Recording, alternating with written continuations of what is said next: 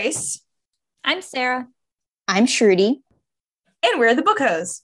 In this week's episode, we are going to be discussing our group read of the month of October, even though technically this is coming out in November. Um, our groupie was The House in the Cerulean Sea by TJ Klune. Some of us read it. Some of us, some Others of us didn't.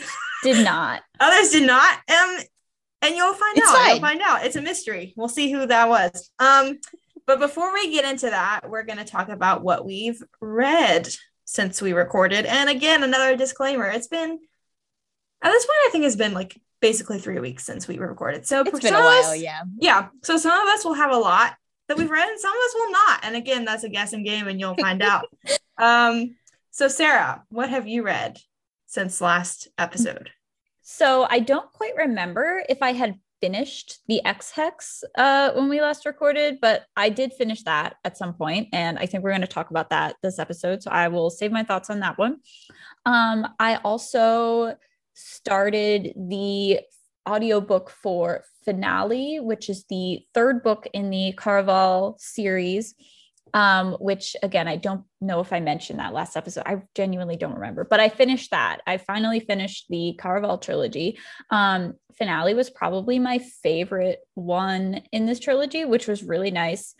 Um, because the third, I feel like the trilogy for trilogies, I usually like the first one the best, and then the second two are always kind of eh. But I really, really liked Finale. I think it was a good like um uh, the first book was focused on Scarlet, and the next and uh, what was it? Legendary was focused on Tella. If you don't know, if you haven't read the series, like they're sisters, but this book was a good mixture of both of them, and I really do like both characters. Um, I definitely like Tella a lot more than Scarlet, but um, I did like Scarlet. I liked her part in this book. Um, I like how everything came together, and I'm excited to read the spin-off book, which um, I got a couple of weeks ago. Um, so I'll be starting that soon. Um, I and then after finale, I read The House in the Cerulean which is our group read. So we will be talking about that eventually. Um, and then I started reading, I actually just started the other day, Well Matched by Jen DeLuca. That is the third book in the um, what is the series called? Well Met you know, like the Renaissance fair, you know, themed romances. And it is, I'm about, I want to say like maybe 40% of the way through. And it's good. Um, I'm having a good time. I'm not liking it again. The first one I really, really loved. Um, I did not love, I didn't really like the second one all that much. And this one is good, but it's not um, as good as the first one. Again, it's also not very like Renaissance. There's not really much Renaissance fair parts of it, which is part of what I really enjoyed about the first one. Um, I'm not like a huge like Renaissance fair person. I've maybe been to like, you know, two or three times in my life to the local Renaissance fair that happens near me. Um, but I just really like the vibes of the first one. I just think it's funny how you're like, I'm not really a big Renaissance fair person. I've only been two or three times. Yeah, in my whole I've life. never been to a Renaissance fair. I really? Oh, well, see, that's not a lot. For me, that's not a lot because there's one that happens near me every single year, and I've only gone like, oh, okay. yeah. So I, I, went think I have one of those. right. I went like once in college and then twice in high school, but I'm not. I, I never. I don't like dress up or anything. Like I'm not like that into it. People like go really hard for Renaissance fairs, um, which is why I say that. But it was really fun in the first one, like the vibes of it and everything. This one is more focused on the main character of the first book's older sister. And I really liked her character. And I also liked the love interest of this book when he was a side character in the other two. And I'm liking them in this one, just not as much as I thought I would. So it's good, but um, I don't know. I'm not completely sold yet. But like I said, I'm only 40% of the way through. There is fake dating, so that is promising. Mhm. Um, and um, yeah, that's that's all I have to say about that so far. So one thing I've noticed, I feel like, is in some I feel like some romance authors really struggle when they introduce like these side characters who are like really Mhm. interesting and really cool, and you're like looking forward to their romance. I feel like I don't know if they like if it's just because of the hype surrounding them that it just their romance doesn't live up to it, or because they've created these established characters that when they're actually writing like a more in-depth book about them, they don't know how to deal with it. Yeah. But I find that's like a really common trend with these romances. They'll have like this really cool side character. Then when it's their turn to have a romance, it doesn't quite hit as well. right. And I'm wondering why, and I think it's just really interesting. And I don't know. That was just a thought I had. no, that Maybe is it's- interesting. Yeah. Maybe it's because I'm gonna put myself inside the mind of a romance author. Maybe it's because they are like, here's my idea for this book, and I'm really excited about it. You know, yeah, it's like their first mm-hmm. idea. So they put all, all of the initial thoughts into it. And then when it comes time to come up with the side character's story, they have to come up with extra stuff that they did not originally come up with. So Mhm. maybe they just like haven't put as much thought into that because it's like an afterthought. You know, does that make any sense? I yeah, I mean I kind of get it, but also like so the love interest in this Mitch, he was like kind of like the, you know, um I want to like I don't I forget the word I'm I don't know what word I'm looking for, but he was always like the ladies man of the Mhm. of you know the group in the first two books and he was you know and there was a there's a lot of potential for her to give him more depth but i feel like she really hasn't yet um you know there was a scene where april that's the main character of this book's name uh like not to spoil anything but defends him in like front of his family and everything and that was cool um you do learn a little bit more about him um like he has kind of a rocky relationship with his family but you don't really get that from him. You get that from like april defending. It, it's hard to explain but i just Hmm. really haven't felt like a strong like connection to him as a character. Um he still just kind of seems like surface level like ladies man. He's always like he's like nice and everything but there's really not to me there like isn't much there um, which is a shame because she did a really good job in the first book. I keep talking about the first book, but I really loved it with developing both of the both the main character and the love interest, like their personalities, their backstories. Um, but with this one, it's just it's just not hitting for me. I feel like it's a combination of it's really easy to develop a side character because Mhm. you just need to be surface level and you don't Right. need to go deep versus when they're a main character you always have to go deep into like their personality and stuff Yeah. and i'm wondering and i don't know because i obviously haven't read either of those books um and i'm wondering because i have noticed sometimes it's like you feel like you've established the character in previous books so you feel like you don't need to do it again Yeah. but the Hmm. point is that it's supposed to be Mhm. a standalone where you're actually just talking about that character so i think that's yeah it's Right. interesting yeah yeah. So it's it's a it's weird but it's not like a bad or anything. I'm having a good time listening to it. It's just not what i expected especially because there's Mhm. fake dating which as we know is one of my favorite tropes um but still not quite Mhm. hitting for me. But maybe that'll change. That could change. I am only 40% of the way in so we will see. Um, and then the last book that I've been reading is The Witch Haven by Sasha Peyton Smith. Um, this one was a total just did not was not on my radar until I bought it at the bookstore like two or three weeks ago. I just saw it. Um, I looked on Goodreads and I saw and uh, it had pretty positive reviews, and I was just like, yeah, I'll just get it. It's Halloween. It's spooky. Um, I intended to finish it by Halloween. That did not happen. Today is Halloween, in case you were wondering, and I am only like 100 pages in. Um, and I it's good so far. It's fun. I haven't been truly like grabbed by it, but I think we're getting to like the interesting stuff. It's about a um teenage girl. It takes place in 1911, I want to say, like early 1900s. Um, she lived in um, she lived with her brother and her mother, and then her brother was murdered, and her mother had mental health issues, and she got taken away basically when her brother died because she couldn't cope with the fact that her son died. Um, so the girl's on her own. She worked as a seamstress, and her at a seamstress's like place and her boss who's a man like tried to come on to her and basically she made like and like assault her and she made like magic things happen and um killed him with her magic. And then um she gets taken away to this uh she people come in these like women come in and say like you have tuberculosis tuberculosis. You need to come with us as the cops are questioning her. And she's like okay because she doesn't want to get arrested. So she goes with them and they take her to this school where she finds out that she's actually a witch.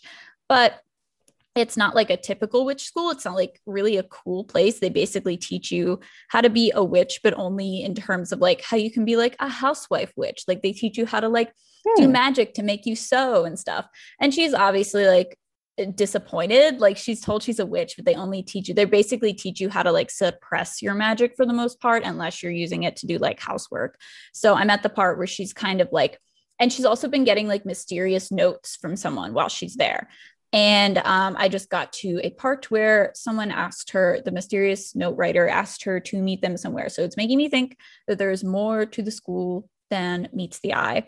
And I hope that wasn't too much of a spoiler, but that's all pretty much like in the summary of the book. So um, it's fun so far. Like I said, it hasn't really grabbed me, but I am excited to see where it goes.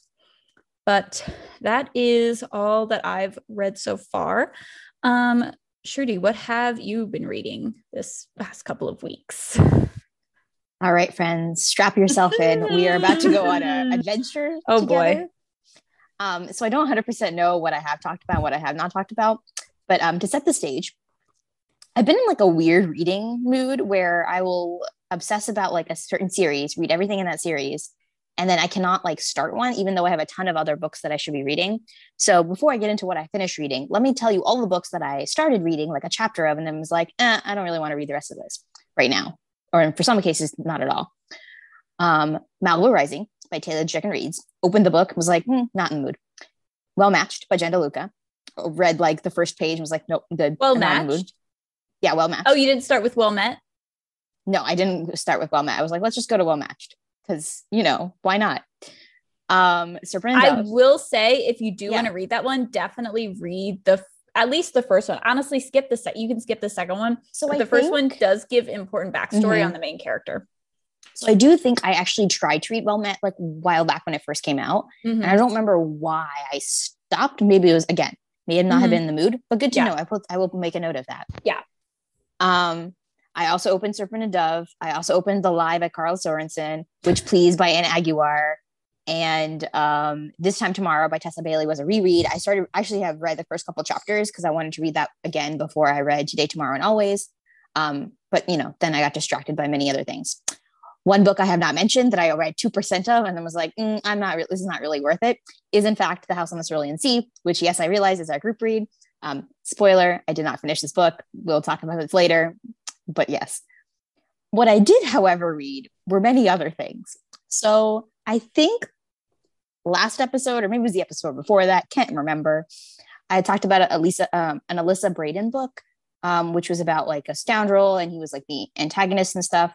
And I was reading, I think, then like one of the other books in the series, where it was like a Friends to Lovers, where the hero was actually um, like a one of the what's it called? He was like an undercover spy situation and he was looking into this big serial killer person.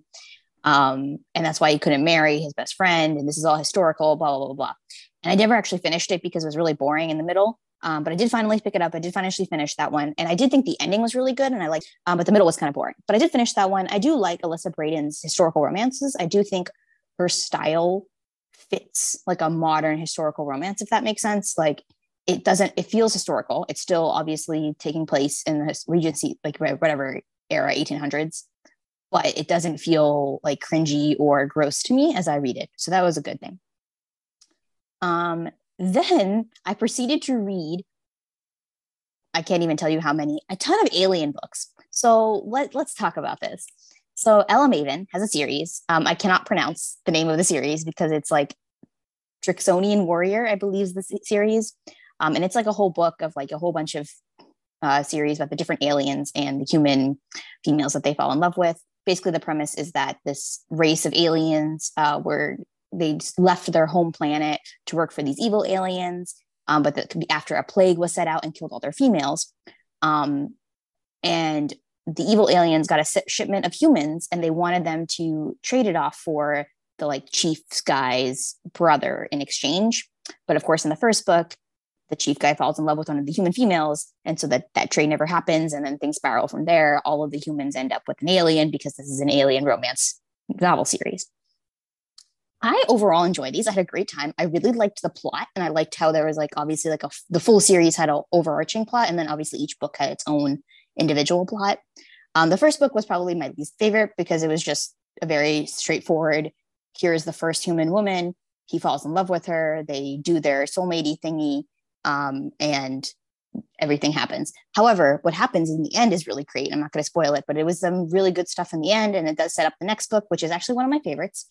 It's about the captive brother, and he falls in love with a human. Great times. Um, they eventually escape. I don't really think that's a big spoiler. Um, there's another book where uh, they like one of one of the humans runs off naturally because she's being captured by aliens, but then one of the aliens follows her, so like she doesn't get in trouble. I didn't read that one, but you know, great time. There's a banished alien who got banished by his tribe, and one of the girls finds him. That's a fun time.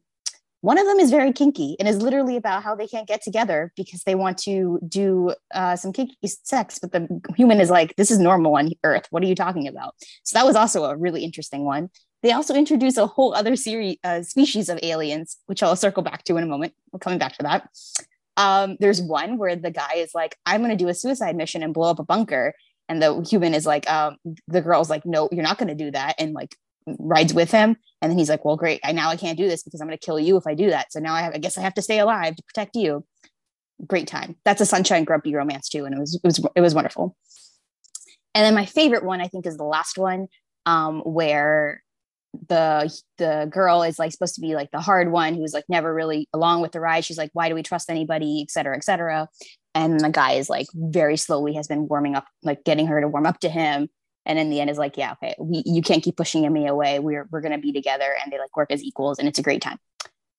Point is for whatever reason that really i was really working with these because i think it was because they were just really easy reads. Like it was very predictable. All of these plots that I'm uh, describing are fairly like cliche alien romance, even not even alien romance, it's just like general romance plots stuck into an alien world. Um, the plot was interesting. The romances were interesting. Um, I think I think most I gave most of these like three stars, but I was just they're really quick reads that I read in a weekend. And I think I read all seven of these books in a weekend, um, and it was just a good time. And you know what? I think somehow or another I became an alien book fan, but here we are. This is where I'm at now. Um, yeah, so Ella Maven, great, great series. I think what she does really well is balance the plot with romance. There's obviously romance, there's obviously some sexy stuff, there's some spice, but there's also like a really interesting plot and world building and stuff like that, which I thought was cool. Um,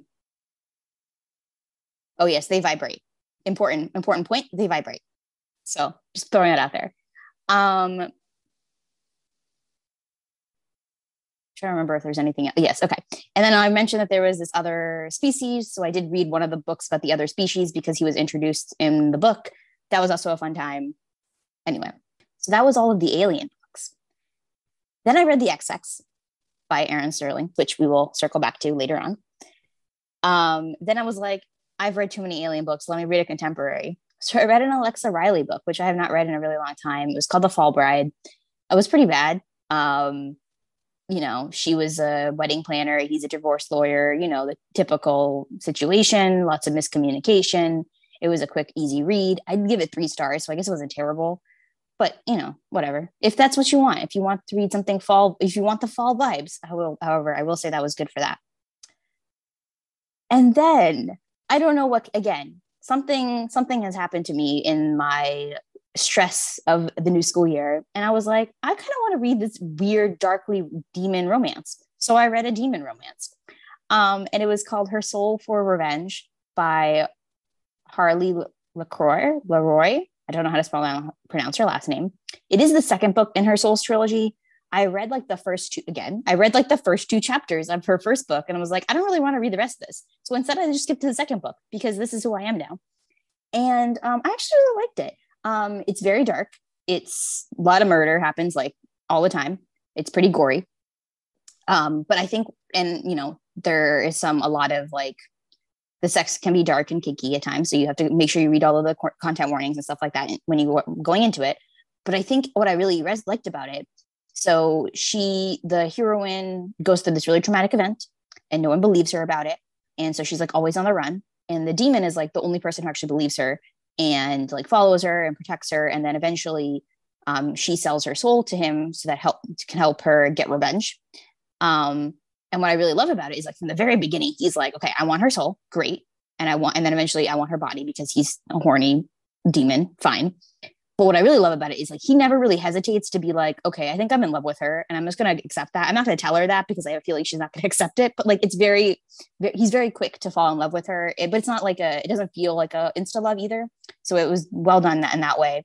Um, and I really did like the setup for a future witch book, witch demon book, which very much in my wheelhouse. So yeah, I really like this. I do recommend if you are into that kind of stuff. I haven't really mentioned these kinds of book before because I haven't really read these before, but I was like, I'm intrigued. Um, so yeah, it was interesting. I liked the whole world building of it all. I liked there was some stuff about how like um, they're both actually bi as well, the main characters. So they do make allusions to their past lovers and how they have both slept. Well, she slept with women and he slept with men before. Um, and in fact, the demon, he's like one of his, his many mates, which I thought was an interesting like tidbit as well. Um, and like one of them was the hero of a previous book. So like they're kind of mated as, and it could be as like a lover, but also they kind of like grown apart and become more like brothers situation as well, um, which I thought was really interesting. Um, but yeah, it's very, very dark. And I really want to emphasize that. But I did think it was interesting and I liked I liked what she was doing with the series. And then I read a rockstar romance because again, who am I? I don't know. That's what I did. I read Fight for Me by Rachel Schurig.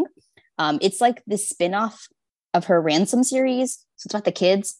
Have I read the original Ransom series about the adults? No. But and did I just skip to the third book of this series? Yes but that's okay. Um, I really liked it. I give this five stars. I actually really, really loved this. Um, I always am a sucker for the hero character who like doesn't feel like he belongs quite, but even though everyone loves him, um, I don't know. It was a really good one. I do like it. I'm actually just started this the next book in the series, which is about like the Playboy guy uh, cousin. So that's fun. It does give me a lot of addicted vibes. Um, the series by Becca Ritchie because there's like a whole reality show element to this book. Um, and again, it is about like a group of rock stars and their people that they fell in love with, and then like all of their children, which is very much addicted in like their sequel series, which I can't like us, I believe is the spin-off stuff. Um, however, whereas I did not read like us because I heard a lot of negative crap about it. Um, this one I have not heard anything about and it only has like very few ratings, so I feel like it's very unpopular. It's like only 14 ratings on Goodreads. Um, but I I like it. I thought it was really fun. Um, I really love all the family stuff involved with it. very different than the demon romance, which was you know them against the world. This one's very much about like, hey, we have a whole big family, and there's a lot of fun dynamics there. Um, and yeah, so I read a lot of things. So, but I'm done now. Um, and you might have noticed the one thing that I yeah did not finish was our group read, but that's okay. I read other things. I'm also 10 books ahead of my schedule, uh, ahead of my reading goal. Not wow. quite done yet. Yeah, but I'm getting there. I feel like by the next time we, we knew record, you'd get done. There. We knew it. We did. Yeah. But um, yeah, I'm done now. Update. Let's let's give updates. Since Shruti said that on our reading goals, I yes. actually upped my reading goal. I don't think I said this, but I upped it from 40 to 50 because I hmm. would have hit, I actually hit 40 a couple of weeks ago. So I was like, I'm going to up it to 50. There's still a couple months. And I've been going through audiobooks like crazy. Um, I actually went through, side note, this is a total side tangent, and then Grace can talk. Sorry.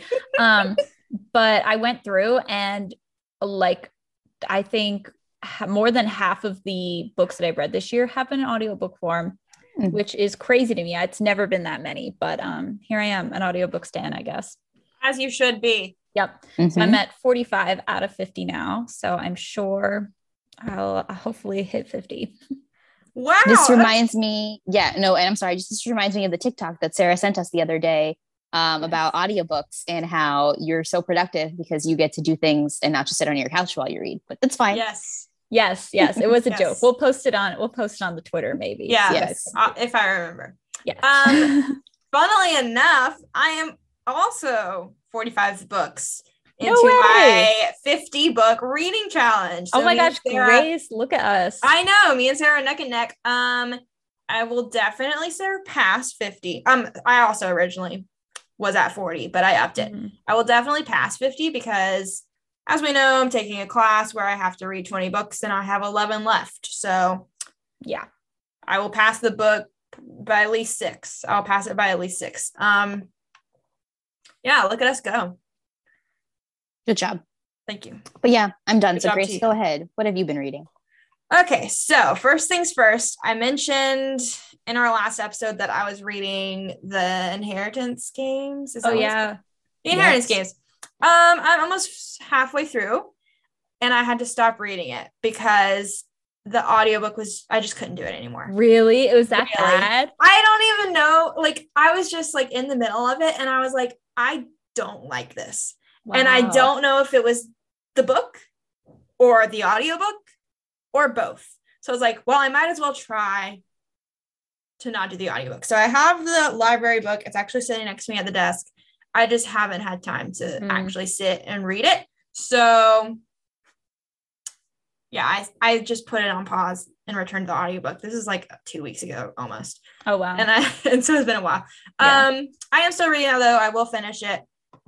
I just haven't yet. So there's that. I also read the Ex Hex, which again we were going to talk about a little bit later, in a few minutes probably. And then I read The House in the Cerulean Sea, which is our group read, and another book we will talk about later. And then the only other book that I read in this time period was Five Midnights by Ann Davila Cardinal, which fun fact was almost our group read. I was like, hey guys, do you want to read this or The House in the Cerulean Sea? And Sarah and Shruti said The House in the Cerulean Sea, and then Shruti didn't read it. But um I'm kind of glad that y'all did not pick the other one because I did not like it. Um it wasn't good. I liked the concept. The concept, it takes place in Puerto Rico. It's a young adult book. It's a young adult book. It's about a monster, you know, spooky season vibes. I thought it would be fun. Um it it it wasn't. Um, it takes place in Puerto Rico, which was cool. The concept and the plot was cool. It's about like this. Um, it's told in two perspectives, sort of. There's a few others too, but mainly two perspectives. There's this girl. She, her mom, or her dad. Her dad is one of her parents is Puerto Rican, and the other one was white. And she comes to Puerto Rico for vacation every now and then to see her and her uncle. Um, and then the other guy the other perspective is a guy they're both like 16 he lives in puerto rico and he has his whole life so it was cool that it took place in somewhere that wasn't america or england because frankly i don't read a lot of books that don't take place in america or england. So that was good. I was branching out. Um and basically it was about like the guy and the girl obviously they end up having a little tiny little romance. And um there's like this monster called el cuco and it like is killing off this group of friends one by one. And the main guy character is part of this group of friends. And it's they're like him and his group of friends all had early july birthdays which is interesting. Shruti i hope this never happens to us. We both have late july birthdays that are right next to each other. Um but um so it goes like like the someone was killed on the 4th of july and the 5th and the 6th and so on. And so he has like the last day. And so it's all leading up and like, like his friends are dying one by one and he's the last one, which sounds really exciting and fun. It's just that the writing was just really not good. It just really wasn't good. There's no other way to say it. It was not good. And then also the girl character was kind of annoying. Um, and I get that they're teenagers, but like she was just annoying. Like her uncle is a police officer and in Puerto Rico, and she was like wanting to know about his cases and she was like i'm to investigate this stuff and i'm going to pretend to be a reporter and i'm like people are dying. Like this is not this should not be fun for you. People are dying. Um and so that just kind of annoyed me. She was okay by the end but in the beginning she really got on my nerves. Um and yeah it was kind of sad because i actually had been wanting to read that book for a while. It wasn't like the worst book in the world. It just wasn't great. And yeah and and that's all I got to say about that. So that's what I've read in this time period. nice. So we are going to get into our discussion of the house in the Cerulean Sea and also the Ex Hex. But first, let's take a quick break and hear a word from our sponsor. And we're back. So this week we were supposed to read The House in the Cerulean Sea by TJ Klune. Um, that was our group read for the month. And um, I picked it. And I picked it for several reasons. Number one, it is immensely popular. People sing its praises all the time. It is like a BookTok, quote unquote, book. People love it on BookTok. People love it on Twitter. People love this book. Um, it's supposed to be like a warm hug. People are obsessed with this book. So it's partly why I um, picked it. The other part is, as I mentioned, I said, hey guys, do y'all want to read this book or this book? And Shruti and Sarah said this one. So that's another reason. And then the most important reason, the most important reason I picked this book is because it won an Alex Award, which is an award for um, adult fiction books that are suitable for teen- teenagers. And um, it classified as a book to read for the class I'm taking this semester. So killed two birds with one stone, picked it as a group read, and knocked it out for one of my class recs. So that was fun. Um, basically, the book is about a man named Linus Baker. He's lives a kind of little pathetic life. He's very lonely. Um, he works for this um, company called DICOMY, um, which is the department in charge of magical youth. And he basically like goes to orphanages that are filled with these magical children with magical powers, and he um, studies the orphanage and decides if it, if it's suitable or not, and tries to like essentially make conditions better for the children. Um, which is not really what he's doing, but he, that's what he thinks he's doing.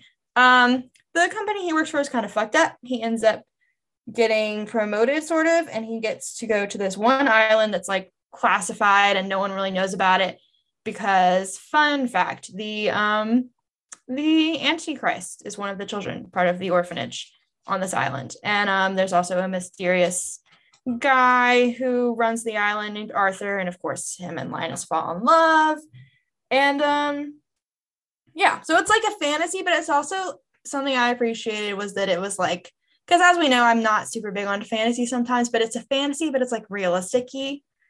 If that mm-hmm. makes sense. Like it's a realistic yeah. fantasy. Like it's not the fantasy elements are not like it's not like there's a bunch like of, take place in our world. Yeah. Right. It, it, it, takes place in our world, but our world mm-hmm. is just slightly different. So it's not right. like an epic fantasy or anything like that, which was enjoyable for me at least. Um, also, real quick, not to interrupt, I just want to put a big spoiler warning right here. Um, I don't think we sh- we're really going to do like a non-spoilery section um, because honestly, you can kind of guess what happens in this book based on the summary anyway. But in case you haven't read it and you really don't want to be spoiled, um, just skip ahead until we start talking about the X talk. Yeah, yeah. Before we talk about how we felt about the book, I just want to give a quick disclaimer and say that it is uh, it is really popular. People really love it, but also some people really don't love it. Um, it is very problematic to some people, which in fairness to me, I did not realize before I picked it as a group read. Had I known that, would I have picked another book? Probably. Um, but the reason why people think it's problematic, which it, I mean, like, there's valid reasons for it. Basically, long story short, um, the author said that the inspiration from the book came from Canada's 60s scoop, which I've never heard of before, but it was a real event. It happened from like 1950s to 1980s in Canada. And Indigenous children were taken from their homes and their families, and they were put in like these orphanages. And um, it was so that the white families in Canada and US and all that stuff could adopt them, but a bunch of them like weren't adopted. And um really tragic, really, really not cool, which is putting it really lightly, but you know, um, a very bad thing that happened. And so the author like has said that that's what the inspiration of the story takes place from. And he said that like he learned about this real event and like it stuck with him and like he kept thinking about it and he wanted to write about it but he didn't want to write about something. He's white um and he didn't want to write about something that wasn't part of his culture. So instead he turned it into a, a fantasy so that he could still write about it. Um and so people do not like that he did that um, because he is capitalizing and profiting off of a culture and history and a really tragic event that he was not a part of and his culture was not a part of. And I think that is a valid reason for um, criticizing it for sure. Um, I don't think a lot of people knew that. I didn't know about yeah, that. I I hadn't heard that at all until I, I finished the book and then I went to read other reviews and I saw yeah. people mentioning that. Like no one no one really talks about that unless you like if you go into the goodreads reviews i clicked on one star because i was like i want to see like i wanted to see both perspectives because all i hear about is people raving. Um spoiler mm-hmm. alert i personally did not love it. So that's why i clicked one star because i wanted to see why other people didn't like it. And then i saw that i was like oh my gosh. Um yeah i feel like no one really talks about that in regards to this book. So it, i didn't even realize it until after i read it which is crazy Yeah. Um, I realized that in the middle of reading the book. Mm. And so I was really liking the book. And like on its own, I I mean, spoiler alert, on its own, I really did enjoy the book. But knowing what I know definitely dampens my enjoyment of it. So Mm. yeah. So- but go ahead. Sorry. so as alluded to earlier, um, I only read like the I finished the first chapter. That's pretty much it. And I did not know, obviously, I did not know about this because I didn't want to look up anything before I read the book, and then obviously I didn't finish. Um, but having known that, that completely tracks with reading from the first chapter itself. Like you can totally tell from the first chapter that this is a white author trying to do something too much. Um, so yeah, just validating me not reading. Um, and for full disclosure, while Sarah and Grace are now having a, this conversation, I'll be eating dinner for the rest of this part of this podcast. I mean, so yeah, the book is basically the the moral and the message of the book is, you know, treat people with kindness, which is of course a, a good message for all to learn. Um and you know, like it's a cause out discrimination and all this stuff. And the author, I assume, is is gay. So, I mean, I'm sure from he was speaking from personal He- experience he says oh, in the acknowledgments that he is okay, yeah. I mean, I I assumed, but then I was like Mhm. maybe I shouldn't assume that. Anyway, I'm sure that for some of it, he is speaking from personal experience, um, and that's like that tied into the messages of the book somehow. But also, he openly stated that he borrowed the idea from something that had nothing to do with him. So there's that as well. Um, I do. I guess we'll talk about what we what we thought of the book now. sure I liked the book. Um, as I said, I was really enjoying it, and then I found out, and I was like, uh, I think had I not found out about the that, I would have enjoyed it all the way through. And been like, that was a fun time, and I did still think it was a fun time, but of course, like you know, knowing things changes my perspective of perspective of it. I do understand why people think it's like I mean, it wasn't like my favorite book of all time or anything, and it wouldn't have been even if I hadn't known what I knew. But I was like, this is an enjoyable read. Um, I definitely understand why people think it's like a comfort book and why people like will describe it as like a warm hug because it is very like the way that it's written is very pleasant. I don't know how else to describe it. It's like British pleasant writing. The author is not British, which I was surprised to learn about. Um, but it also gave me a lot of Good Omens vibes, which was interesting because when I first read Good Omens, like a couple years ago, I was like, I wish I could read another book like this, and here's this one. So that gave me some Good Omens vibes, which is a compliment. Um, I, the romance was good. I enjoyed that. I enjoyed the children, a specific, which are all like a variety of children live on the island. They all have these magical powers. I want to give a specific shout out to um can't remember his name, but he turns into a Pomeranian. The sal kid, Sal, the kid that turns into a Pomeranian. Um, I would die for him. That's my strongest feeling of of the book, probably. But I did enjoy it. It was good, but also not good. Yeah. And that's all I have to say for now. So, like I said, um, I didn't love the book, but there were some things I did really like about it. So I'll start with that. I, like Grace said, I loved the writing. That was the first thing that struck me from the beginning. Um, it kept me interested in the book. It kept me going forward. Um, I don't really know how to describe it, but it is very pleasant. It's very, um, it's somehow atmospheric while the world building isn't quite there. But that's the other thing I kind of liked. Um, I didn't hate that there was little to no world building. Um, at first, it kind of threw me off because I was like, what's going on? Like, where are we? Like, what type of world is this? Is this dystopian? Is it fantasy? Because in the beginning, you do get dystopian vibes because he's like at work and he's like, you know, going about his day and it's very strict. Um, so I definitely got like some 1984 vibes from that. Um, but the world isn't really developed. You don't know like where on earth this takes place. But I think that was purposeful. I think it was intentional, and I think it worked for this book. Um, and some of the ones, go ahead. Sorry, I was just gonna say you saying that out loud, and I think I had this thought as I was reading it. It kind of reminded me of a series of unfortunate events. Yes, Yes. I definitely got those vibes too. Just from the, you don't really know where it's happening. You're not getting all the details, but it it adds to it.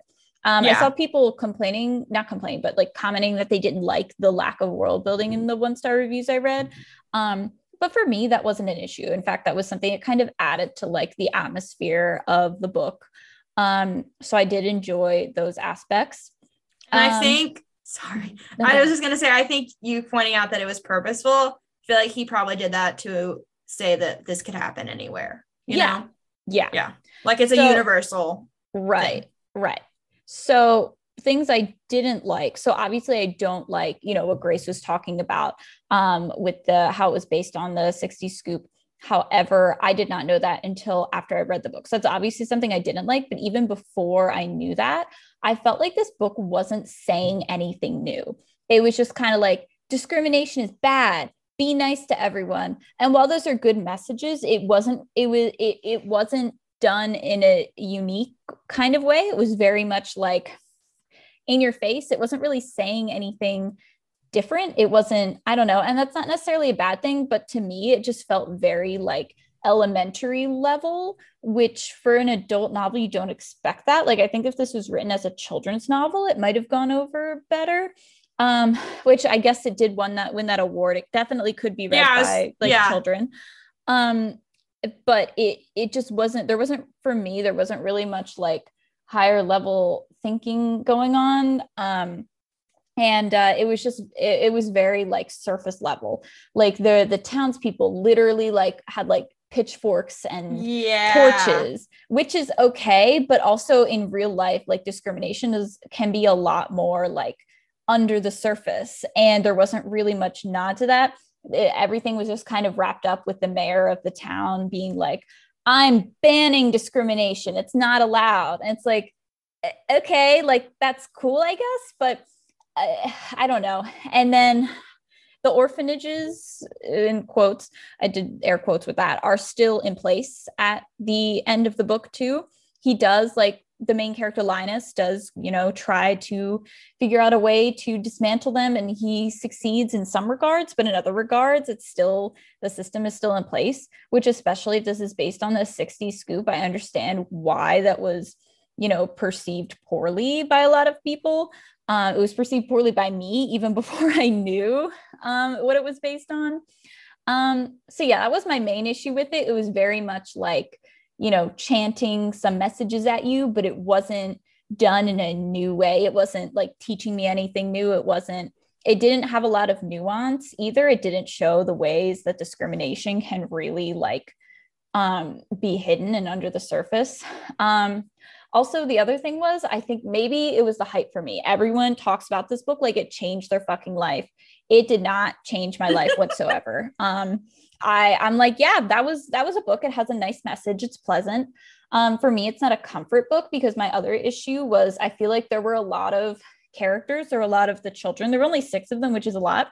But some of them you don't get to know like at all. You really got to know Lucy, which is Lucifer, Satan, the Antichrist. Um, and I Mhm. did like him. He was probably my favorite I liked him part too. of the book. Yeah, my favorite character in the book was him. Um, I liked Linus's relationship with him, but he was really the only one that you got to know. You got to know Talia, the gnome girl, a little bit, um, but all of the others were really just like in the background. And at the end of the book, he's like, "Oh my god, I love them all so much." I'm like, "You did not even talk to them." Like Phee, the the forest nymph lady, Yes. I literally forgot she was there. The Okay. little, the little girl, yeah.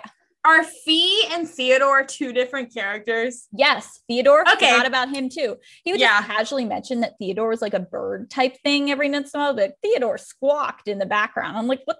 What? What is the point? I don't know. I definitely think just yeah, yeah. I definitely think Phee and Theodore were not Mhm. Um rounded out at all. I do think Yeah. Sal and um the one that wanted to be a bellhop, what was his name? I I actually don't remember. He's I can't remember either, but I- Chauncey, Chauncey, Chauncey. I liked Chauncey too. I forgot to bring him up. I think they were like They were think- okay developed, Yeah. but and then um they had distinct personalities. They did. Like obviously did, yeah, Lucy was always going to be at the foreground, right. but I think that like I could at least tell them apart and I knew like what their what yeah, made them tick, you know? yeah. And then what was the what was the the father guy's name? I forget Arth. Arthur. Arthur. Arthur. Um, I didn't really care about his relationship with Linus. It really wasn't developed for me. Um, it was kind of like weird at times. I was just, I don't know, it could because they would like act like they were closer. And I think it happened like between like between the pages, like between the lines, I guess.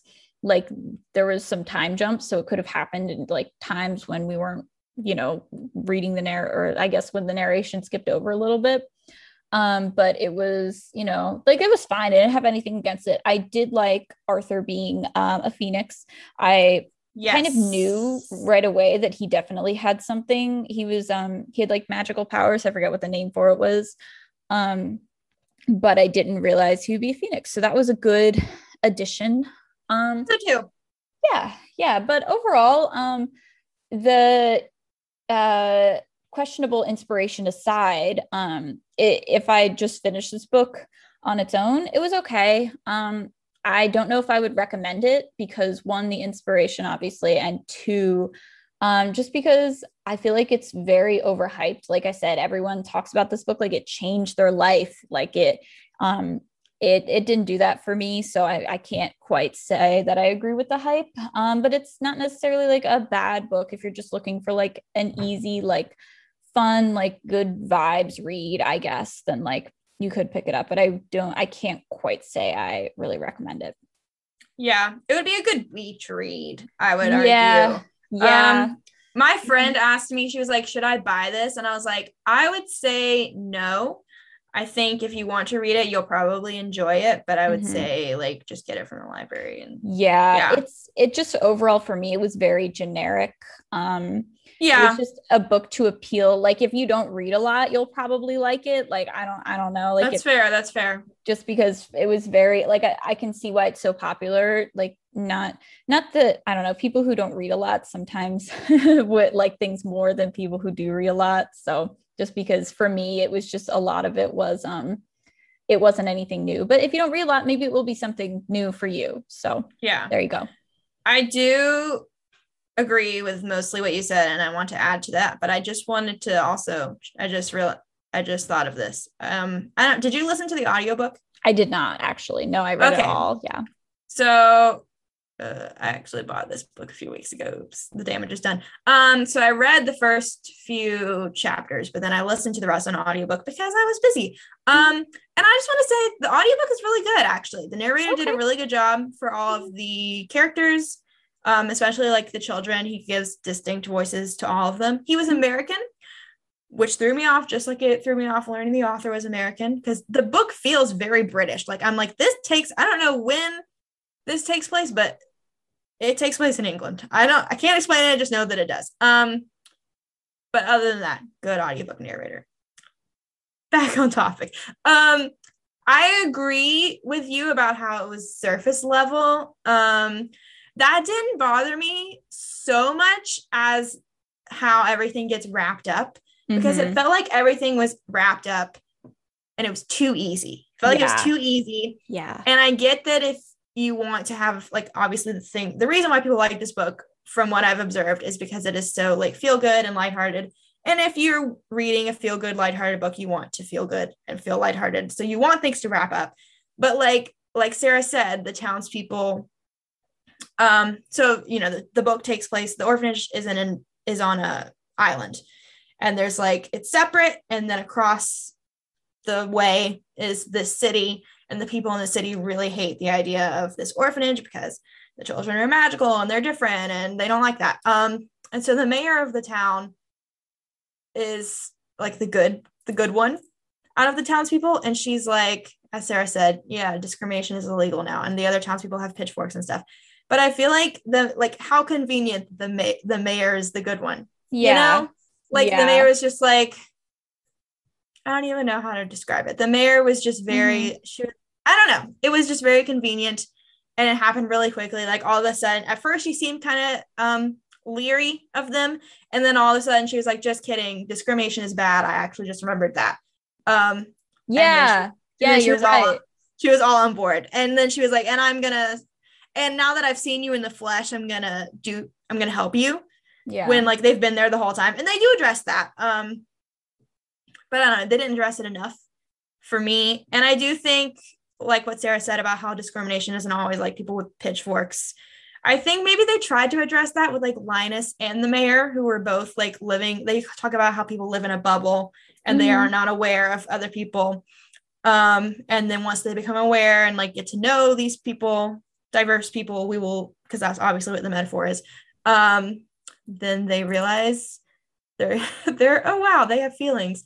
Um, but I don't think they did a very good job of that necessarily. And then the other thing, same idea.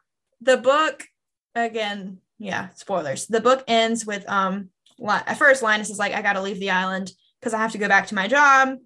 Um for DICOMY, which as we have established is a really bad organization. Um, and I have to like make sure that they don't shut your orphanage down. And Arthur is like, no, you should stay, but I also understand. And also Linus says something about how like I can also help other children now that I've experienced this. And Arthur's like, yeah, I understand that. Um, and so Linus goes back, he makes sure that the orphanage doesn't get shut down, Arthur's orphanage. And then he just goes to Arthur's orphanage. Um, which I get, you know, get your happy ending, whatever. But like I was like, what about the other kids? Right. You know, and like it would be fine if he had never mentioned, and perhaps I'll help other kids, but he did mention it and then he just didn't. And I'm not necessarily mad that the book ends with the system being set in place because in order to dismantle the entire system, that would be a really long book, I feel like. But you know, a hint that perhaps that's what their goal is or something they care about at all at the But- end. But at the same helpful. time, this book was very much like, all right, all of a sudden everything's going to be good and happy. So if you're going to go in that direction, you might as well. be- Yeah. We ended the orphanage and they all went back to their real fan or their fan Yeah. or whatever. I like, you might as well go all the way, you know. But it it it was like it's going to be a happy ending for these kids and only these kids, and the other kids Mhm. might eventually get a happy ending, but we're not going to touch that. Yeah, I did see someone in a Goodreads review, and like Sarah said, like if you scroll through the Goodreads reviews, it's wild because you'll see like a five star review and be like, "This book changed the trajectory of my life," yeah, and immediately following that is like this really long one star review about how this is the worst shit imaginable. yeah. So if you're bored, you know, give it a scroll. But anyway, um, I did see one good Goodreads review. I can't remember which one it was now, but they were like, "What about the kids' families? Like, what? Why aren't we putting them with their families? Like, they were still taken from their families." But the message is like, Arthur is their family now, which is nice, but like, is the real family still out there? We don't really know. So yeah, I I agree with that point. Yeah. So I just, yeah, my main issue is that it was just trying to be for something that was trying to be so heavy handedly to be an allegory for real life discrimination. It did a really um, mediocre job of actually addressing discrimination and it, yeah, that kind of thing. So, And that's fair. yeah. That's fair. Yeah.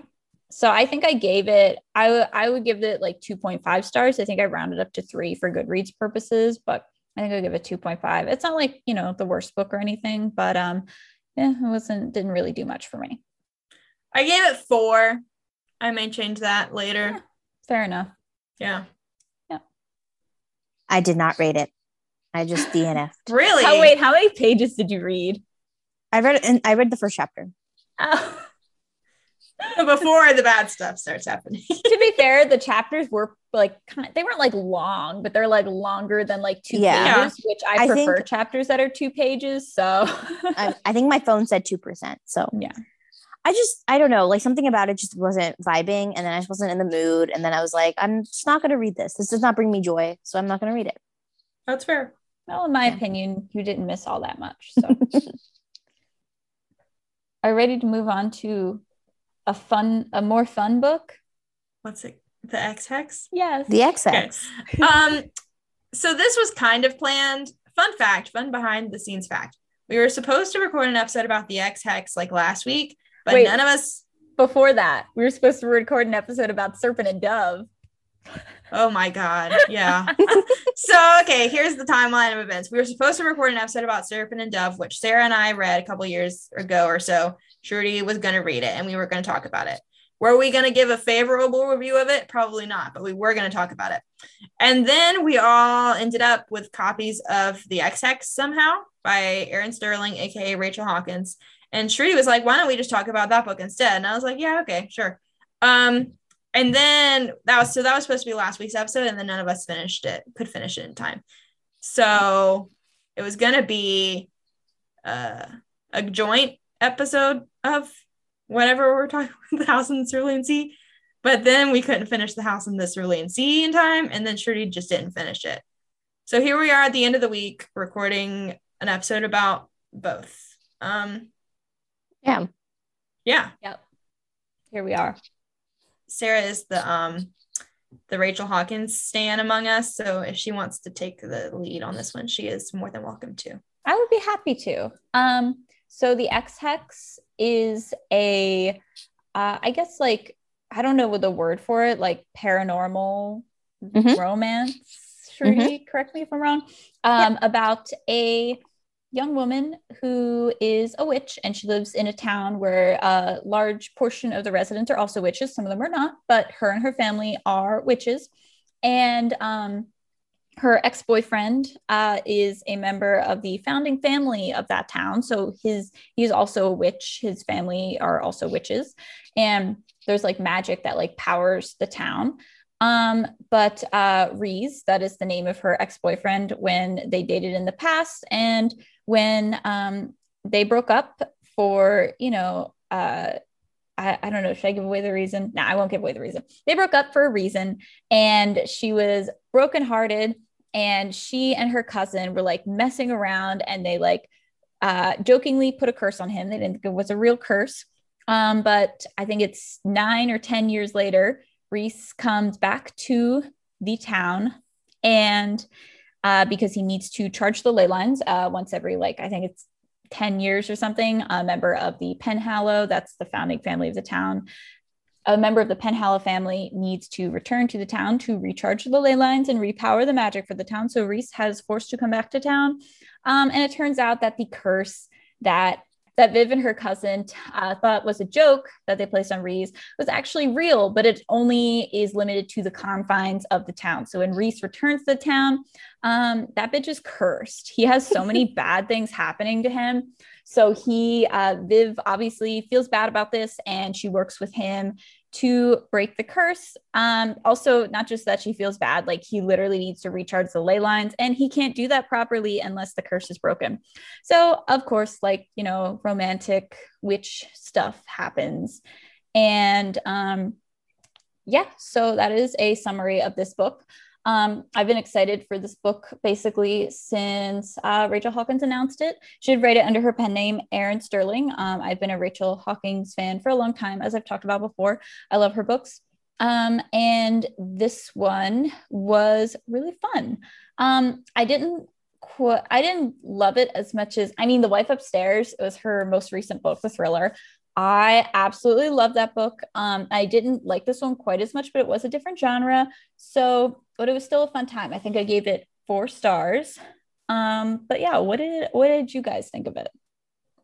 So I think what I really loved about it is something that Grace talks about a lot, which is that the world was like a realistic world and there just happened to be magic in it. So I really loved the world and the universe. Um Also, they And- were in Georgia. Yes, Also, they were yes, in they were Georgia. That was Georgia. fun. I've Rachel been Hawkins- to Georgia. Yeah, she sets all her books in the South pretty much because she Yes. is from the South. Yes. So yeah, I enjoy that about her. yeah. Mhm. yeah, no, I really love the universe. And I also noticed that on Goodreads this is listed as the first in the series. So I'm excited to go back to this world. Um I didn't even see that. yeah, it is listed number one. And I think she said I read a review, I think that said like she's going to write more romances about like other characters, which I assume are going to be like Reese's brothers, Gwyn? maybe even Viv's cousin. I don't know The about cousin, when. the cousin, The Rachel cousin. We'll get the cousin. We'll the cousin. cousin. I don't know about when, like next year. I don't know. My point here though is I really love the universe. I really loved the characters. Um, I thought the characters were all really cool who were established, whether it was Reese's brothers, whether it was um Viv's cousin, like all of the all of the characters who were introduced were really fun. And like the entire town, like Amanda, the one like one-off character who you, you know is going to show up in another book because that's how these ro- Freaking romances work Amanda. Yeah. yeah so i love that um i also loved the romance. The romance was cute. I thought that was really fun.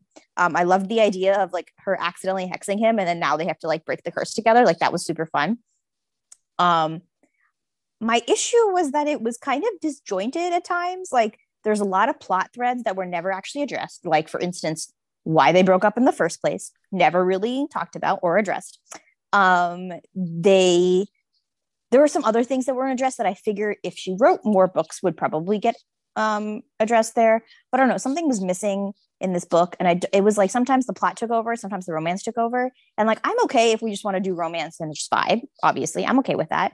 I'm okay if the book was like, let's do a plot and just have throw romance in there. But it was at times it felt like she couldn't decide the direction. I don't know. I liked it for the vibes. I liked it for the romance and the universe, but something just didn't hit quite right. Um, I did give it four stars though, so I did like it overall. But there were some things that were like missing for me. I agree with you. Sorry, I'll just say this real quick before Grace shares her thoughts. I was just gonna say I agree with you on pretty much everything you said. Um, I also just want to say, you before I forget, um, this book I think w- it could have been solved if it was a little bit longer, but I'll go into that more after Grace Hmm. talks. Perhaps. Um, I appreciated that it was short. Otherwise, maybe we wouldn't be here today. That's um, But I agree with both of you guys. I also wanted to piggyback on what Sarah said about how about um the wife upstairs because I also read the wife upstairs this year, or uh, yeah, I read it this year, and I loved that book too. It was really really good, and I liked it more than I liked this one.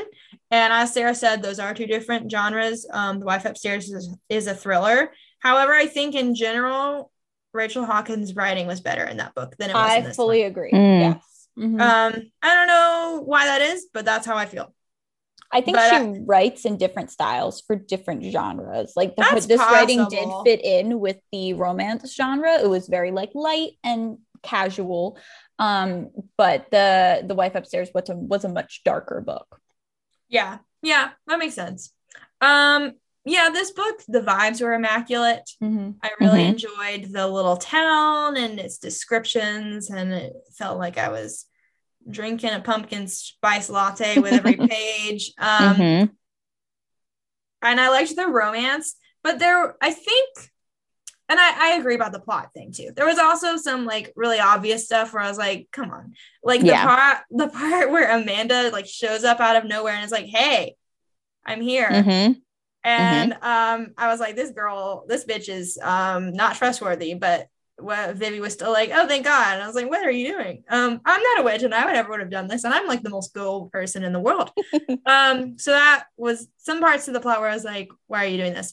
Um, but I think my main issue with the book, and I don't know if this is gonna make any sense, but my main issue with the book is that the romance never made me like want to throw myself across the room and die. Do you know what I mean? Like Yeah, I yeah, never was like Yeah. super I never felt super passionately about them. There were Mhm. never any like like okay, with Arthur and Linus. These books have nothing to do with each other, but we did read them in the same week. Were they like the greatest love story of all time? No. But there were a few lines where I was like, damn, that fucking hit.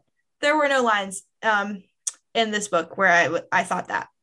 I agree. Like I was gonna say, I do Yeah. really like Rhys. I did really love Rhys. I think I loved him as like a book boyfriend. I thought he was a good character. But I agree that there's something missing in the romance there. It's just like there was never that like one moment where you're like, oh my god, squealing, you know? Yeah, there was yeah, never that yeah. like s- spice. I don't Yeah. I did think her That's not the right word. decent, but I know what you're saying. Yeah. No, No, I I- know, I know. No, that's not what I mean. That's not what I mean. The spicy scenes me, were fine. Yeah, for me, it was like it's like you guys were saying, there was just something missing from the romance that I can't quite put my finger on. Um, and it it I was kind of feeling the same way. Like I was like, yeah, they're like I like them. I like them as Mhm. individually. I like them together, but there's nothing that's really like, oh my God, I need them to get together. I need them to be together. Um, I was, you I know, just wasn't like super invested. Yeah. I It's wanted like the it to work equivalent- out. yeah. It's like the equivalent of a TV show when the actors don't have chemistry. Like you understand what the writing is doing, but the Yeah. actors just don't have it. Yeah. Or at least you Yeah. don't perceive them to have it. And so you're like, I can't get invested in them because they just don't have that spark. yes. And um Yeah.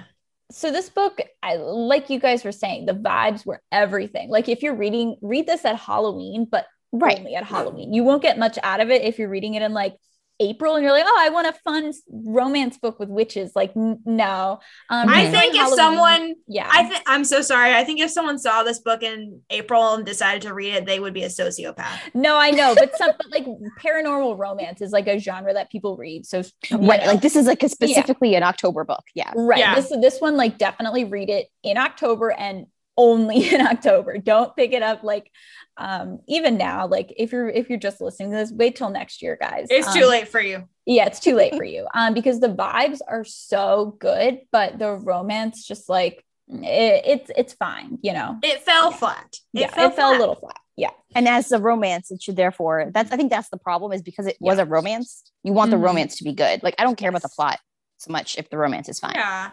I um mean, yeah.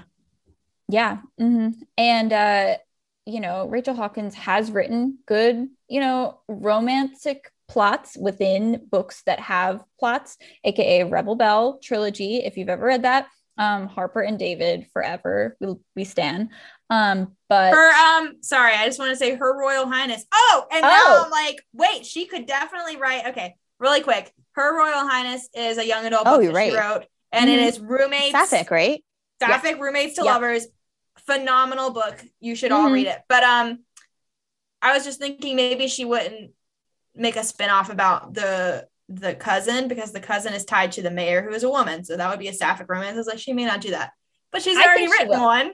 So I I, think think she. I think she should. I and think I, And if it was established, why would you why would you not establish you've already established that in the book. Why would you not write another and it was like them? hinted at at the book just Right. enough to make you be like hmm but it wasn't fully Hmm. addressed so i think I want to know more. Yes. Mhm. Yeah. while Right. while we're speculating about the side characters that were introduced, obviously Amanda is going to get her get her get her own book. Who do you think Amanda's love interest is going to be? Because it's obviously going to be one of the brothers. Which brother do you think is going to be with Amanda? the one I that runs the bar Ooh, Yeah, I was going to say the fun. other one. I thought it was going to be the other one, the one I'll who's in the mountains. I'll be honest, I got the brothers mixed up. Could not tell you. Um, could not tell you. I do one. really like. I really do really like the brothers though. So I do too. I do too. I'm excited. Hopefully they're in the later books. Maybe. Yeah. What I do think if- we're gonna. Oh, I do think we're gonna get an Amanda book, and I do think we're gonna get a book for each of the brothers. I would not be surprised if Amanda is with one of the brothers. I also would not be surprised if she switched it up and like Amanda and the cousin got together. Maybe I don't know. Well, that's what I was gonna say. What I was gonna say is, what if cousin, hmm Mayor, Amanda? Oh, Mm. would not be opposed. Don't think she would do that, but would not be. I don't think so either. But maybe if she thought outside the box, you know, Maybe. you never But I know. also Mhm. kind of like the idea of the cousin with the mayor. Like, I do that just seems like No, such I- a Yeah. funny concept. I'm I do here for No, and they definitely introduced it. Yeah, like Yeah. it would, and I think it's Mhm. cool to do like a mortal witch one too, right? Because the mayor is human. yeah, yeah. Mhm. that could be interesting.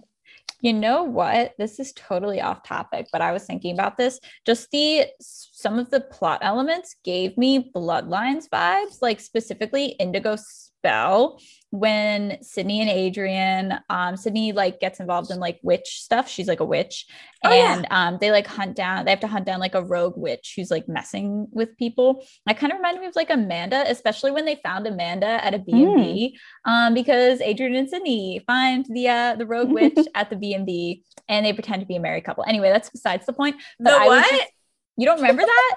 no, what did you say? The the B the what? B and bed, Oh. and, bed and breakfast, the B and B. No, I. Yes, I do. I do remember that. Now that you say it, I remember. it. It- I, yeah. remember- I just remember the part where they make out at the sorority house. Yes. Oh, yes. For some Anyway, reason. yeah. yes, that's a, that's a One of good my scene. favorite There's a reason.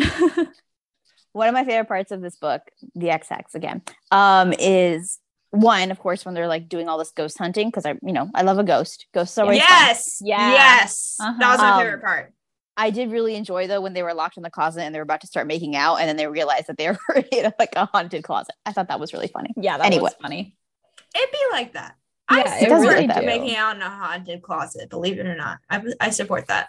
I think this is why I've been reading a lot of paranormal recently. That and it's spooky season, but I think that maybe that may, that's what it is. It's the ghost hunting and then making out in haunted closets. Yes, to a good Mhm. combo. Yes. But yeah, I really love this universe, so I do wish she comes back to it.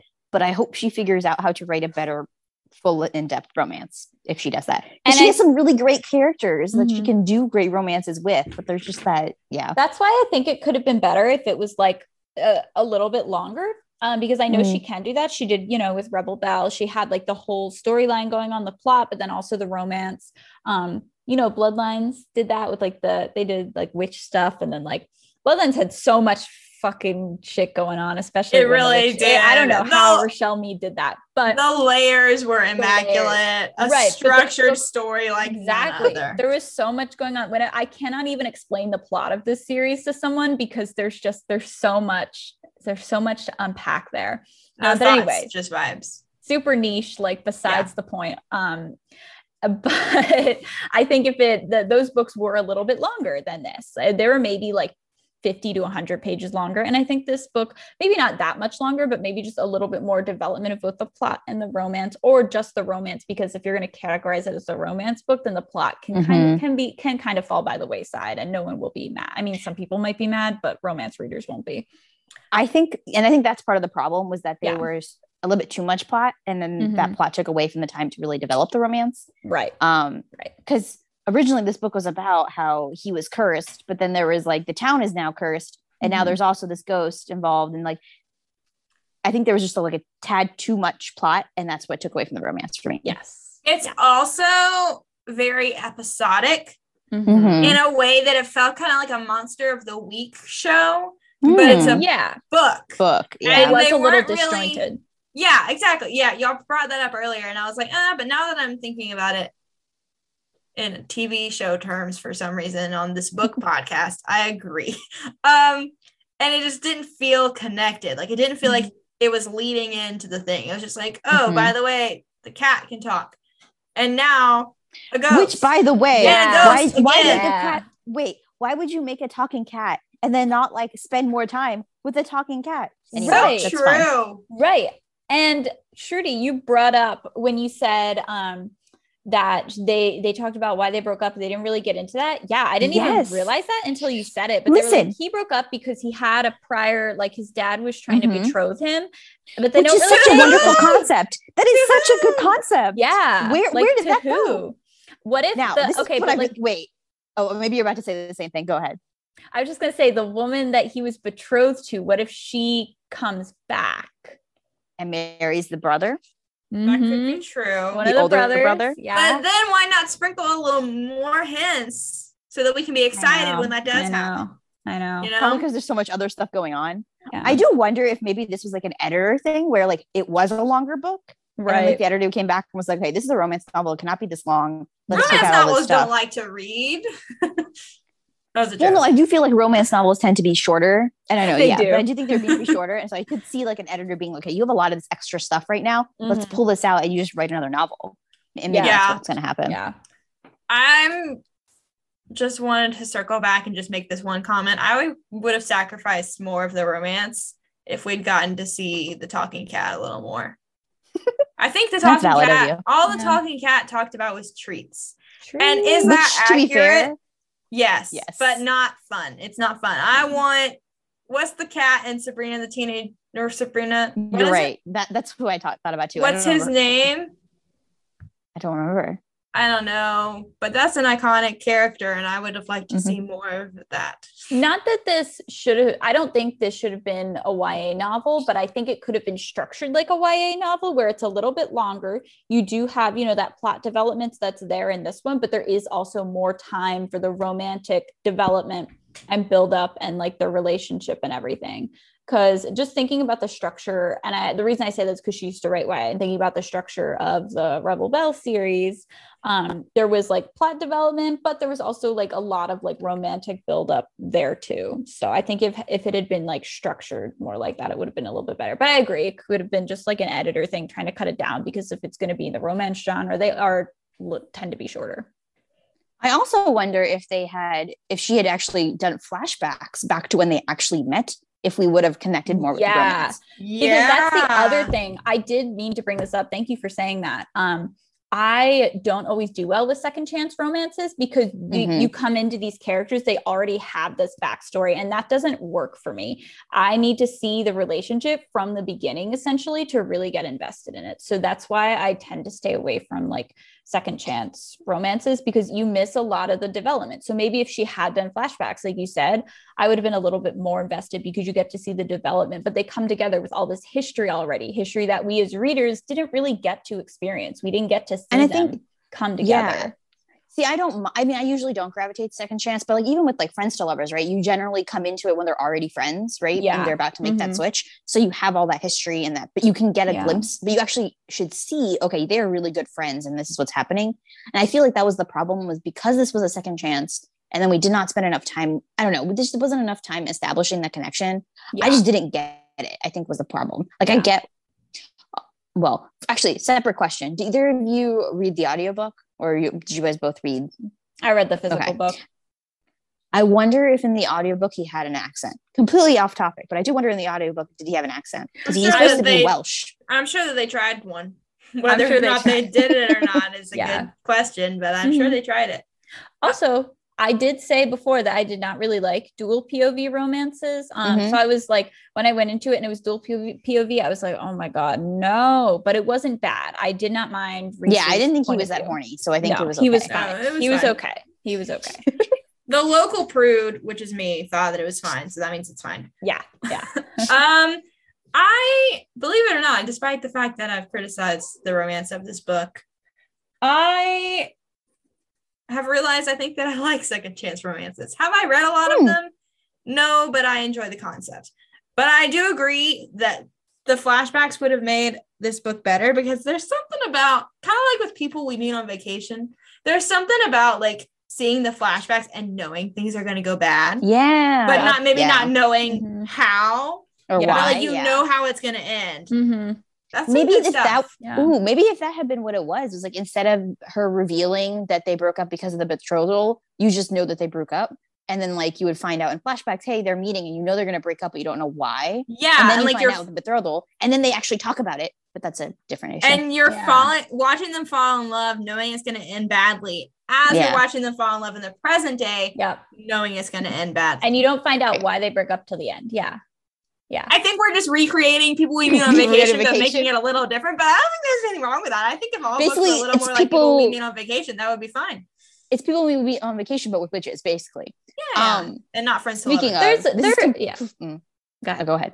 No, no, no. I was gonna. I was just gonna say there there are other books like that. It's not just people we meet on vacation. It's Yeah, that's true. No, that's true Yeah. that's true it is a very popular like second chance romance kind of structure. Are we done talking about the Ex Hex? Because I'm about to like completely talk about something completely different for a second. sure.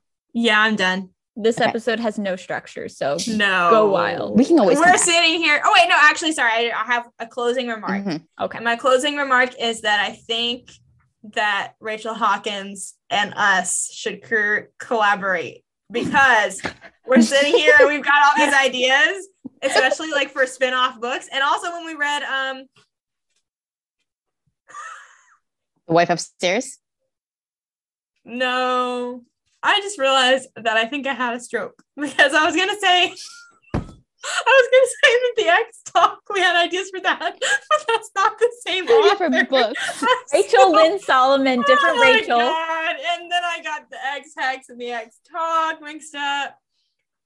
I've been literally thinking that and waiting to say it for like 10 minutes now. And only now did I realize Wait, you thought you were thinking So they were the basically- completely different people. So basically, I think what Grace is trying to say is we should write our own romance novel because we just have great ideas. I Is basically what she's saying. Oh my god, Yeah, yes. there the we go. Three of us, the book hoes, write a romance novel. But we could amazing. literally do it.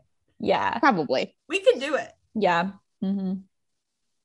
Speaking Okay. of okay, yeah. Speaking of romance novels and people we meet on vacation, um, so it is almost November, which means we are approaching Goodreads Choice Awards time. Um, and a lot of like people on BookTube and Book TikTok and all those places have started like putting releasing their like predictions of what books they think are going to be on the nominations. Um, and I think it's really interesting because a lot of people kind of agree the front runner for romance, because that's the only category I care care about, is people we meet on vacation, which in my in my opinion is a great option and should 100% win. Although like Talia Hibbert's um, Eve Brown book is also definitely up there, and I would not be mad at that either. And there's a couple others, but like people Twice. meet on vacation, Twice shy, perhaps? yeah, like twice shy, and Perhaps, twice shy, okay. exactly. But I feel Yeah, Shy doesn't have Perhaps. but I think the problem. So I think Twice Shy doesn't have as much hype, and I No, do think yeah, I Ex Talk will definitely be up there. Yeah, I do think Ex Talk is one of my other, uh, other one of the other ones. Obviously, that's gonna be up there. I just feel like people who meet on vacation were just so popular that it's probably going to win, and I I'm not going to be mad about it. I think that one's Um, gonna win. I won't be mad about it, but I like the Ex Talk a lot better. So I'll be a little bit sad. But I did. I disagree, but That's yeah, I mean that's fine. My point though was there's a lot of people now I've been noticing who have been saying that some of these romances aren't actually romances and they're more women's fictions. And I'm like, what books are you reading? Because this is definitely romance. Like, for instance, some people were saying Honey Girl might be put on romance novels, but as far as I'm aware, Honey Girl was not a romance. Honey It was Girl, more- Honey Girl was- was not a romance. People, for some reason, it, I don't know if it was marketed as a romance, but everyone went into it thinking it was a romance, and then they gave it bad ratings when it wasn't a romance. To which I say, um, do your research. Anyway, no, Mhm. that if And I that one also gets nominated the- under romance, that'll be weird. And then also, um, I can't remember Helen um, Helen Hoang's uh, book, not the Kiss, Kiss Quotient, but like the newest one in her series of The that Heart book. Principle.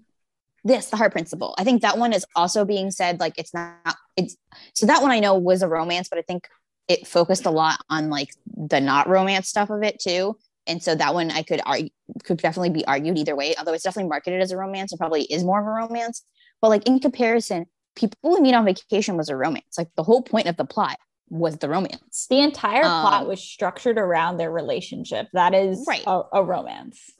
it's it's not a romance if your characters are being developed like that that's a good that just means it's a good romance that's all it Yeah. means um but yeah Yep. no i just had to get that off my chest because i was very irritated when i saw some of that but also i just really love people we meet on vacation so i'll just put my plant my flag there that that was probably that is so far has definitely been my favorite book of the year um but we'll talk about that in december anyway so we'll see The tribe Offensive. I just remember that that could be a contender because I was sitting here thinking like, yeah, Oh, yeah. people people we meet on vacation. That's got my vote. But then I was See, like, mm, that could be a contender but i feel like that one's not going to be as popular enough like that might be someone's write-in um, not when I convince people to write it. You're in. right you're right You're I'm gonna be right. if Twice Shy isn't on there, I'm gonna write that in. Oh yeah, yeah, I think- absolutely. I'm hoping the Ex Talk is nominated because I think I think that it would be, yeah. Yeah, That one might too. be one of my favorite books of the year. So I hope that one. I hope I can vote. I feel that like one. people we meet on vacation, the Ex Talk, and um, Act Your Age, Eve Brown are three that I think will definitely be on there. I think Twice Shy may not, and then we may have to write it in Mhm. again, like we did with Yeah. You Deserve Each Other. and but we did then that last I'll time. end and up we'll on there because that's what Yes. happened last time. Right. Um, what won last year? Was it Beach Read? I don't remember. Great question. Let's find out. Let's find out. I figured it out. So did I. It was from Blood and Ash. Which I do think Jennifer L. Armentrout released. from. Blood a and Ash new- one. Yeah, and it was I think another book from Gem- Je- uh, Jennifer L. Armentrout came out this year, so I would not be surprised if that one's also nominated. Beach Read I think was second It place. was second, Yeah. yeah. Um, and Take a Hint, Dani Brown last year was on here, but it was like oh, top seven. you guys, we are we are clowns. You know what Why? else came out this year? One last stop. Oh yeah. I like that one, but I would. I didn't like it as much as a of these. Yeah, I didn't like it as much. I as do It doesn't it matter what you think. I think that one will be a big one. Um, I do I think, think it, it better, but we definitely will. think Yeah, it will definitely be on the list, but I don't think I, I could see that one winning. But it I don't think doesn't. I meant when I said it doesn't matter what you think. I meant that that doesn't just because you didn't like it as much doesn't mean it's not going to win. I think it's No, going to I- be. I do think it's gonna be in the top there. Yes, I agree. Yeah. Um, I would not be surprised though if the new Jennifer L. L. Armentrout was also up there. I'm sure there's some other really popular authors that I can't think of right now that are also that came out this week, this year. Although spoiler alert was on last year's, and uh, Olivia Dade's new book just came out. I think today, yesterday, this weekend. So I don't know if that's like in time, but that's like Oh, the yeah. perfect time. So I would not be surprised if that got on the list as well, depending on if it's good or not. Yeah. Oh, and Abby Jimenez. She put out a new book too that I really liked. I forgot about that one. I really Life's Too Short. That was a good book. Another book that people say is women's fiction, but it's definitely a romance because it's centered about a romance. But anyway, But anyway, but anyway. We could sit here all night and talk about these things. Yes. But we should not because we are going to be talking about them a lot during the co- next coming weeks and people will get sick of us. yes, Mhm. we will save them for next month. So Yes. before we wrap up, I will say that I have chosen the November group read, and that book that I have chosen is These Violent Delights by Chloe Gong. Um, I was between two books. I won't say what the other one is because I'm probably going to read it this month anyway. Um, and Grace and Shruti pretty much had no opinion. They were like, yeah, either's fine. So I went with this one because um, it is a young adult fantasy novel, which I feel like is like a classic Sarah kind of pick. I'm not a big fantasy reader, but I do love a good young adult fantasy. Um, I have not read it yet. I great you guys haven't read it yet either. No. Uh, No. Grace and Shruti also have not read it, so you will get to hear our thoughts. Also, the sequel's coming out this month, so if we like it, we can just jump right in and read the next one. So Wait, are you making fun. me read a book of uh, from a trilogy where the ba- last No, it's just two. has No, not it's a, it's just two. two. It's a duology. Okay. Yeah. So it's both just- of the books will be out by the time I finish reading the book. The Okay, yeah, then the fair. second book That's comes fine. out like I think like next week or something. So it'll Okay. be it'll be good. Never It'll be then. out. Yeah. So Uh, um yeah. I was just gonna say I specifically have not read it yet because I wanted to wait until the second one came out. Same. Yep. So I Mm. was planning to read it this month anyway. So um yeah, I think it'll be a good time. I'm probably gonna audiobook it, but I'm not 100% sure.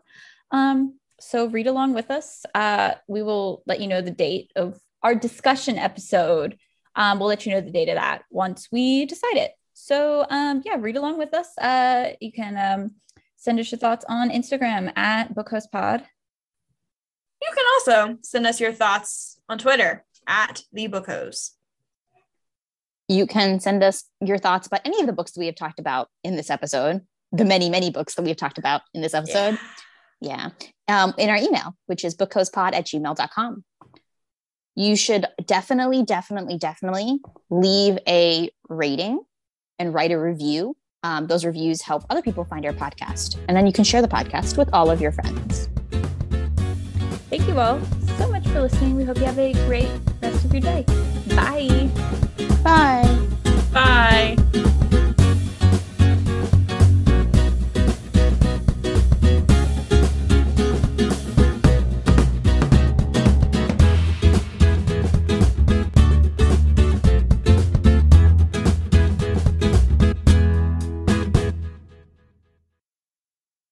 Sorry, do you guys hear that? Yeah. What was it? I don't know. John's. ta- I think he's taking out the trash. Hold on. Okay. Oh, I thought you were gonna be like, I'm home alone. I was gonna be like, what the fuck? Are you good? How do I? Oh, I just heard all that banging. Oh, nice. How do I find 2020 Goodreads choice? Goodreads. I couldn't tell. Okay. Oh, there we go. 2020 Goodreads choice rewards. Best books 2020. There we go. No, we're we're we're on a side tangent. Anyway, yes, I would like some garlic bread. Thank you very much. Shruti, Shruti, I think you should leave that in somehow. What? Like, The garlic bread like some garlic bread, but maybe like put it um at the end. at the end if the Yeah. special prize if you with listen long enough. hmm